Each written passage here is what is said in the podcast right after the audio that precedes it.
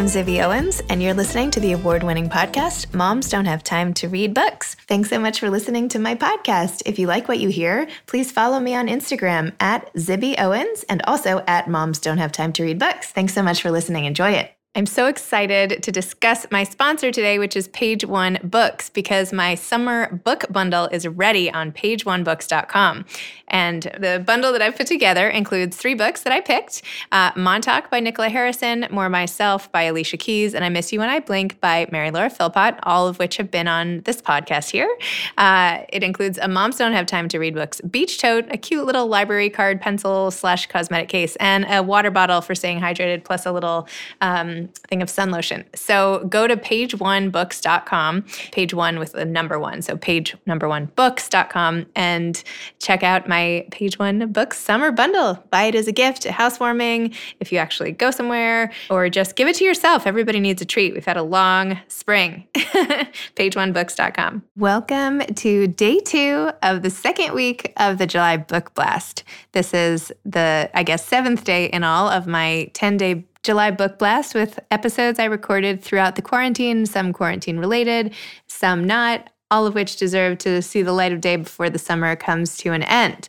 Today is Young Readers Day. So I have a collection of children's books and middle grade and all sorts of stuff that your kids might like. And how interesting to hear from children's book writers which is exciting to me because I actually sold two children's books to Penguin Random House that'll be coming out in the next year or two. So I have a personal affinity for children's book authors.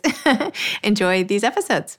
Iva Marie Palmer is the author of the middle grade series Gabby Garcia's Ultimate Playbook and the young adult novels The End of the World as We Know It, Romeo, Juliet, and Jim, The Summers, and Gimme Everything You've Got. She currently lives in Burbank, California with her husband and two sons. Welcome, Iva. Thank you so much for coming on Moms Don't Have Time to Read Books. Thanks for having me. And I'm sorry we didn't meet in person. I know we were supposed to be at the same event at some point, but because of the pandemic, we have yet to meet face to face. So oh, eventually. I, know. I think it was at Sarah Mlynowski's house, and I was like so excited to go. And as we know, yeah, Sarah Mlynowski is the one who suggested that I start a podcast. So without oh, her, oh, really? I would not even have this podcast. Yes. How amazing is she? Like I have been reading her since she did like her Red Dress Ink books, which I adored. So like I, I when I got invited to an event at her house, it was like Oh. I, I love. Uh, yeah, no, my kids had read Upside Down Magic, with not even knowing that who she was. Anyway, it's so cool. So yeah, yes. Anyway, your book, now that we talked about other sort of middle grade books, tell me about Give Me Everything You Got. Sure. So give me everything you got. It's my first young adult in a while. I was doing I did I had a middle grade series. And this one is about I mean it's set in 1979 in a high school just outside Chicago in, in a Chicago suburb similar to where I grew up. And it's post Title IX and and during like the women's ER, the the ERA and everything. Although the ERA doesn't get mentioned in the book, but it centers on a girl named Susan Clintock who is just full of lust and lusty daydreams and and you know normal teen girl like sexual fantasies, but she has no like outlet for them until Bobby McMahon comes to her school. He's going to be the coach of the first ever girls soccer team, and she focuses all of that energy on him because she's never seen a boy in real life that like was worth her focus or her I guess her her her lusty thoughts. And so she decides to join try out for the soccer team purely based on this crush, which it seems like everyone else who tries out on the for the soccer team is similarly inclined to do. And you know, she finds out she's good at it and she likes it. And there's no there's no like horrific like moment where he's like into it or even really realizes like what she's doing. So i will do that spoiler. But you know she she tries to get his attention in a lot of ways. But but ultimately the story is about you know her kind of finding out that even though she did something for the wrong reasons like the result is really empowering and and amazing for her between the friendships and just figuring out that she's good at something. Because i think a lot of times in ya I wanted to write a character who was not didn't have it like kind of like a plan in place. There's often like characters who are very achievement focused and she's, you know, in the seven in the late 70s, she's kind of like not sure what she's going to do after she graduates and stuff like that or or even like who she is or what she really wants. So that's really what this is about, just figuring out what you really want.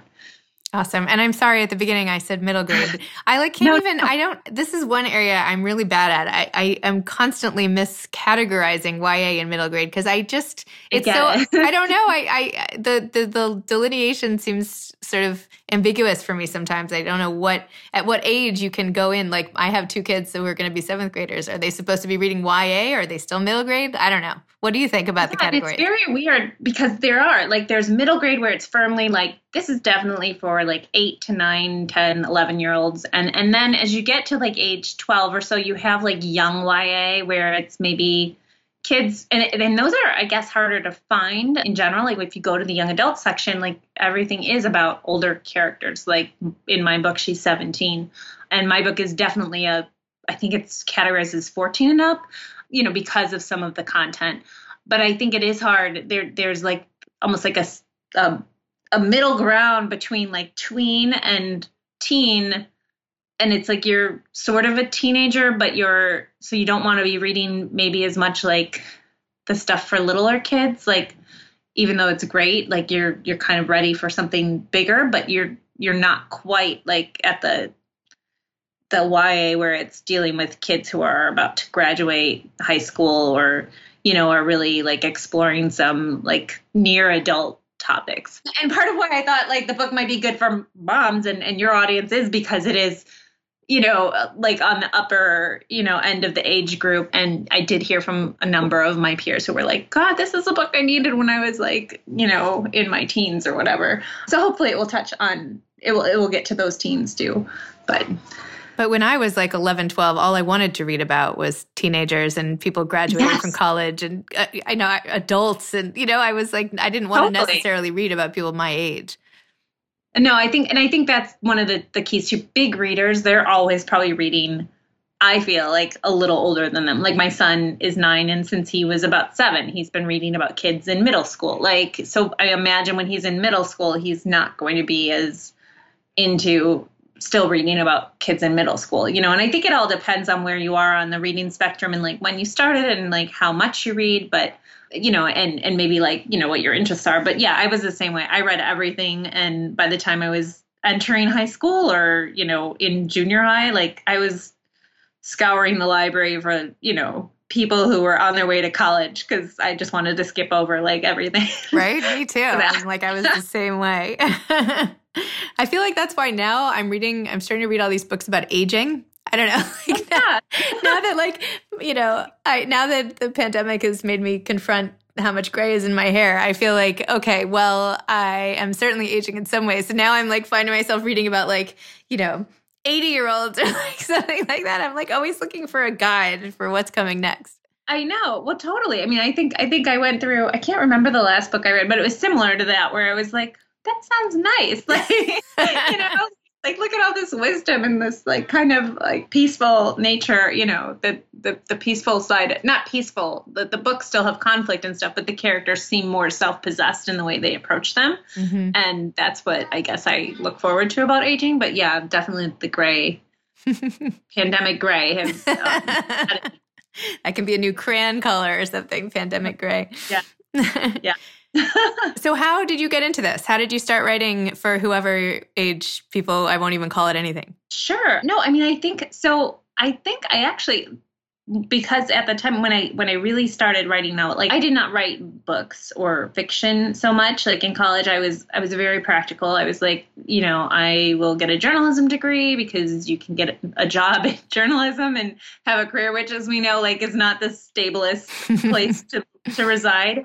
And then it wasn't until like I, you know, I, I took some short story writing classes and stuff in college, but nothing that was like, oh, this is going to be my career. Cause I kind of always talk myself out of it. I, I always tell this story like at school visits, but you know, I thought I loved books so much. And like someone like Judy Blume, I assumed, okay, she had to be anointed somehow and magical. And like, not everyone can do that. Like, you know, I'm from this Chicago suburb. Like people from here don't write books. And it was just, I don't know, it was bizarre how it was not even a consideration. But then as I was reporting, I actually like did a story on a screenwriting class that was taking place and you know, so then I, I really like thought the class sounded cool and I took the class and I wrote a screenplay and, you know, I entered some contests and, and won a few prizes. And then I moved out to LA thinking like, eh, you know, I mean, for a variety of reasons, not like off one prize, but, you know, there were a variety of, reasons. But as I was writing, like working on, on scripts and stuff, I, I realized I always really loved books and like, why was I, I mean, I love movies, but why was I writing movies or trying to, if you know so i didn't have to be out here in other words but but why was i trying to write movies if i if i my books were my home like where i felt the most at home? So that i did like a national novel writing month and i think it was when i was working i was a web editor at disney and a friend had worked with book packaging company and she knew i wrote and she hooked me up with people there. So i did some ghostwriting of young adult like fiction. The books I had written for novel writing month were totally like chick lit and like they're still like not published and in a drawer and very weird and maybe someday I'll take them out. But I, I think they were just there to like get me started and probably really embarrassing if I read them now. So yeah, I did the ghostwriting and then and then I had a YA book come out in 2012 called The End of the World as you, as you know it, as we know it, which you know, that's where we are right now. And, and, I wrote another teen romance. And then I did jump over to middle grade. I had a, met an editor when I was pitching a different book. And that one didn't work out at the time. It was like, it's a YA that was comedic. And that was when everything was Twilight and whatever. But she liked my writing. So she asked me if I would ever be interested in, in creating middle grade. So I did middle grade. And then I found I really wanted to get back into YA and started hashing this idea out just kind of based on I was thinking about that scene in Fast Times at Ridgemont High where like Phoebe Cates comes out of the pool and you know Judge Reinhold is watching her and that gaze that sexual moment that he has mine's not quite as explicit but but trying to picture the female version of that. So like this idea of this coach walking through the cafeteria for the first time and and Susan, who is so underwhelmed by like all of the boys she goes to school with, seeing this guy and just literally like dropping her yoo-hoo.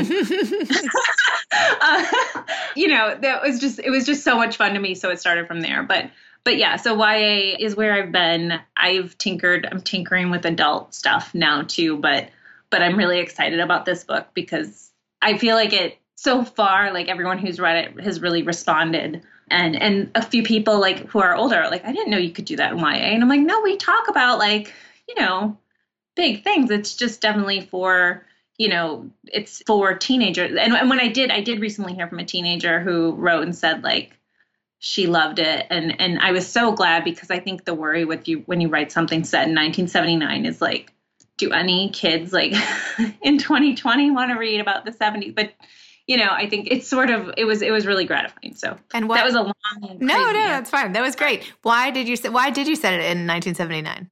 Well, because of Title IX. Oh, because of course. Duh. Sorry, stupid was, question. Was, of course. Yeah, no, no, no, not at all. I mean, and I also I do they call it historical fiction now, but you know, I think what I like about going into the past is get you're free a little bit from some of the stuff like phones and you know social media and stuff. And and you like it was nice to think kind of purely about you know someone who who isn't dealing like, like the story doesn't have to be like as entwined with all of those things which can sometimes make it harder for me to tell a story anyway. Like i'm a terrible texter and i'm like what if these people don't text? Like um, i'll only write historical and i can definitely do texts and books and i have but it was like a very it was really refreshing to do that time period. And and to literally think like what did this person do when she went home from school? And there's like 12 TV channels and you know like you know listens to records and I don't know just waits for her mom to get home or whatever. Like um, yeah and and it, there were fewer options for for girls. So I definitely I wanted to write something with that like bit of empowerment message going on. Did you play sports growing up? Were you on the soccer team or I was not. So my school did not have a soccer team. So that was one of the interesting things about telling the story set in a neighborhood like mine because soccer was sort of like it was we were like football like so even the boys on the soccer team and i i hope if they're listening they don't feel that but it was like soccer was sort of like you play soccer like it's european like we were it was a very you know it was like a working more working class like suburb and we we had a soccer team and they were really good. But for boys, we did not have one for girls, and some of the schools in other areas did. So I didn't play soccer. I did play. I did swim. I did. I say I'm good at sports without equipment. and soccer, though, I chose because I wanted a team. And I think for me, like writing sports what's what's good about me not having played soccer is is the sports scenes don't feel overwhelming to someone who's not a sports person like you know i i try to not make it feel like a play by play where you're the language is like i don't understand what it's like for me if i read like a football book that's like really not that i'd ever probably read one but but that's really like detailed with like yard lines and stuff, I'd be like, I don't know what they're talking about. So it's it's authentic, and I like definitely like watched a lot of the Women's World Cup, and you know learned a lot more about soccer. But but I was just going from purely like I was leveraging like my experiences with competition and being on a team, and that's what I layered into the story here, and just that sense of like what being competitive does for you like as a person or getting getting that chance to be competitive which i thought was a big deal for you know, a girl who really hadn't had a lot of goals, like to suddenly, you know, figure out like that that she felt good doing this, like that she wanted something that she actually wanted to win or or be great, you know, was was fun. And that was kind of me too because I was not a coordinated as a younger kid. So when I got to high school and suddenly I'm joining sports teams and like actually pretty okay, I was like, it was great. I was like actually kind of a jock. so, what about you? Did you play sports in high school? Or? In high school, I played tennis and lacrosse. Okay. But I did play in like a little soccer league when I was growing up, starting when I was yeah. like six, just in the summers. We used to have these like games after dinner because we spend the summers out on Long Island. And I don't know, it was like the head of the shoe store like coached my team. And I don't know, it was like very, yeah. very suburban esque. And yeah, so but soccer, yeah, I, I really liked lacrosse. I was like super into that. But yeah, and it's a similar like thing with the team. You know, I mean, I know different moves and and you know playing, but but being on a team and, and whatever, I think it's just great. And, and even that the games get a little like rougher or whatever like just so, you learn so much about yourself and what you can do when you play a sport. And i think it's just great for everybody. I'm not telling readers that they must go out and play a sport but no it's great. It's great to be part of a team. It's great to be part yeah. of a team in any way. I mean sports i think are one of the only ways to really be on a team at that age, right? I mean, now you can do it like through work or you can do it through some sort of community, but I don't know. I mean, anyway, I think sports teams are great. I think it's really neat to to share goals with people and share victories and losses and all that bonding stuff. yeah. But going back to like the crush aspect of this book, and you know, the that's so funny that the Phoebe Cates, Judge Reinhold, they're like blast from the past actors and actresses. So like, when's the last time you had that feeling? Like, when's it? Is there a time in your life that you like harken back to when you think about like having such a a mad crush like that? I mean, like I, you know, I it, our teacher wise, like I did not have one on a teacher. Like I'm, I'm sorry, it just like I don't, I didn't have one like that where there was a teacher in my school that I desperately wanted to impress. And that's not like some moral high ground. I just think our teachers, like we didn't really have anyone like exceedingly cute. like there was like one guy I remember like everyone thought was like super cute and he was he was nice and cute and like, you know, but not a teacher crush. But I do I did have I think like in high school and this is where like Susan's feelings track is like where you're thinking about the person just all the time and like kind of irrationally. Yeah i i had a crush on a guy from a neighboring school and he sort of liked me for like a week. But like that week like i spread out over like the course of a year. We both worked at the same mall and you know like and every so often he'd drop in my store and you know you just you would create like this whole mythology of you know, like everything he said had so many more meanings, and you know, you were definitely going to wind up together, even though like he would give no indication of that. like literally bring like his girlfriend into the store, or like I remember one time my friend asked for a ride to the concert and said like, oh, you know, John is coming too. And I thought, oh, we're going to the concert together. It's going to be the moment we get together. And then I picked them up, and he had I shouldn't say this because I want to save it for a book someday, but he had like brought his girlfriend with and she was holding like balloons because it was their anniversary. So like they got into my little hatchback with like all these balloons.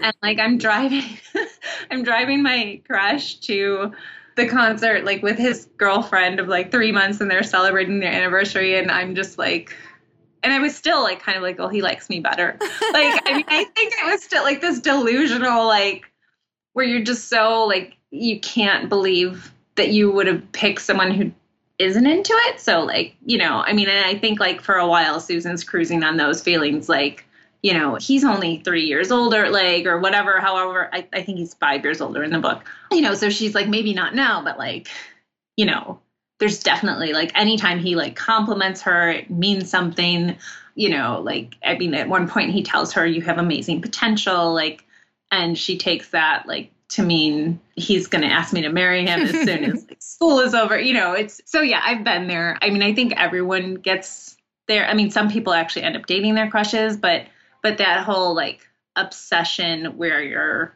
like weaving stories, and maybe that's part of being a writer. You know, you can weave this story about anyone, and you know, so maybe writer crushes are actually worse if you have like any imaginative talent and like you can really like waste a lot of time like just puzzling over every little move they make. But I think everyone does it.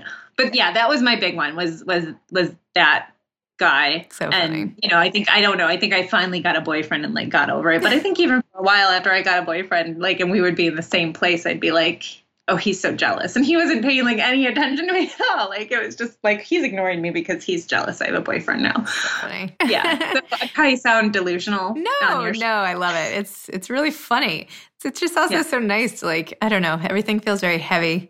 Everything's very heavy Yeah. right now in the world. So to like Yeah, have a minute to laugh about our old crushes is like that's you have one? Oh that- gosh, that- I had so many crushes. My first crush was in seventh grade, and I was so, I think, obvious about it because I was so shy then. And I would just like stare at him at dances and things like this. And I don't know Yeah. what if someone dared him or one of my friends who was more outgoing, like begged him to ask me to dance, but he asked me to dance at this one dance. And Oh, God. I have in my like diary at the time, like I slow danced with, you know, this guy Chris, and it was like the most amazing thing of my entire life. Like, anyway, of course, nothing. He like you know every after that, like maybe a smile or two the rest of my life. But anyway, I should really, No, I I should really look him up at this point. Anyway, so you obviously have kids. I can kind of hear them in the background sometimes, which is totally fine and totally fine. No, it's Dork, no. I can just hear the like happy hum of kids. When do you find the time to write? Like when do you do your writing, and do you do it at home or do you leave? I mostly do it at home. I've, I've tried leaving. I mean, I have one who is in transitional kindergarten, so he gets home earlier, and the other one's in was in fourth grade this year. And obviously, this year, like everything went like a little haywire, and I I've been writing, but it's not to the same extent. I used to get up before work and like write with my first books, and since I've had kids, I haven't been able to maintain that. I did have a full time job up until about 2014, and I still freelance. So my day, I usually try to write when they're at school. Now that they're not at school, Hmm. like it's, I tell myself and I tell other people this too. Like if they say they want to write and they just can't find the time, like I sometimes have to do things in fits and starts. Like I would love like a perfectly calm routine where it's like this is my writing time, and I do get that sometimes, and and especially if I'm like in the heat of a project, I have to do that. But like when I'm just starting something or whatever, and and it's just me with if it's just me with the kids, like it's much better obviously if they are at school or in an activity and I'm starting a new project now, so we're going to see how this works. But fits and starts is kind of how I, I do it. I'll sit down and I'll like work a little bit. And if it's a hundred words there, like, you know, I have to come back to it. And the thing that stinks is it's always like lingering in your brain and, and you haven't like hit that target that you want. But it does you do chip away at the work and then and then you have something on the page, even if like you have to do a lot of revision. But definitely when I when I'm deep into like either you know i have to finish this draft or i have to get this revision done that is when you know like like my dad helps with our kids a little or and my husband is home now so like we take turns a little bit like i need two solid hours to do just some like uninterrupted work you know or or you know or i use like i leverage like anytime they have like to watch a movie or you know do their screen time kind of stuff like that's when i'm i have to ignore sort of that i want to deal with the mess in the house like i can't look at that stuff i just have to sit down and like force some words out so certainly I write at home. It, it, for the time being, I do think after the pandemic, like I'm like maybe I'm gonna finally be like a writer who goes to coffee shops because because you know after being at home for a while, like it sounds really desirable to mix it up. but but yeah, I I wish I could pledge to a certain routine, but my thing is mostly like that I just try to look at whatever I'm working on every day for as much time as I can. I try to get like, you know, a solid at least hour in there. And I do like I do have a really supportive husband who like, you know, before the pandemic, like on weekends he would take the kids, you know, on a field trip so I could have a solid day or whatever or just he'd deal with all their like activities and stuff so I could stay home and work with this going on, like it's sort of different. It's just like I'll be in the other room with them while you do that. I know it's so, so crazy. So yeah, I mean, but but it's sort of a process of like whatever I can do, you know, and it's always frenzied and you know always anxious, and it's not perfect at all, but you know, such is life. it is what it is, and getting written. So like I'm just going with it for now. And maybe when they're older like i'll have something more clear cut and that would be great. And what is your parting advice to aspiring authors? What advice would you give? I mean gosh i i mean that was one of the pieces like the don't wait for that perfect moment. I mean i and i think i'll go i think i will go with that because we are in such like an imperfect moment with you know the pandemic and the economic crisis and and and you know not knowing what's the, the protests, which are great and I support, but we we all are kind of like, what is happening? Like, what's going to go on, and where are we headed, and and you know what might come down the road next. so I think you know, even though it can be really hard to write, if you have that idea that you're just dying to get out, I'd say to sit down and and just try it. Like I, I always tell, I tell this is what I actually told kids in school presentations, but like write down like one line a day if you have to until you have something going. Or like tell yourself i'm going to do this for 15 minutes and then maybe like if it's flowing you'll find out that 15 minutes turns out turns into like a half hour turns into an hour or whatever. But i think it's just about not waiting for like that perfect you know i'm going to go to a beach house and like have, have like a view of the ocean and you know no interruptions and I'm going to feel perfect before I sit down and set pen to paper. I think, you know, starting is so important. And, you know, I get stuck in middles. So, like, I don't have great advice for the middle. But, you know, starting is so important. And from there, you know, you can, as you go, you can get more advice or like figure things out. And I also think, sorry, outlines are really helpful if, if you feel like you do get stuck. And I, as someone who gets stuck sometimes or has like a bunch of things that I've started and stopped, you know, to pause and say like well what is my outline? And and you know I, I know it sort of de-romanticizes the writing life that you're just going to sit down and it's going to flow and be beautiful. But but having like a map even if you don't follow it perfectly is like for me it's really helpful. So That's i would recommend that too. And I'm sorry, I, am I'm, I'm a rambler. I hope no, I didn't. No, no, no. Thank you so much. much. No, this was great. It was totally great. Thank you so much for coming on my show and talking about your book and making the time work and all that stuff. So thank you. Oh no, thank you for making the time work. I'm so sorry. No, that... it was great. It was totally great. okay. All right. Okay. Bye. Thank you so much. Okay. All bye. Right. Thanks. Bye-bye. Thanks so much for listening to Young Readers Tuesday, part of my July book blast. I hope you've enjoyed it. Thanks again for listening to my podcast, Moms Don't Have Time to Read Books. If you liked this episode, please follow me on Instagram at Zibby Owens and at Moms Don't Have Time to Read Books and sign up for my mailing list at zibbyowens.com so you can always hear about the latest things I'm up to. Thanks a lot. Thanks so much to Page One Books for sponsoring today's episode. I hope you'll all check out my summer beach bundle at pageonebooks.com. Thanks so much to Steve and Ryan at Texture Sound for the sound editing. And thank you to Morning Moon Productions for providing this fantastic intro and outro music. Thanks for listening. You could always email me at zibby at zibbyowens.com.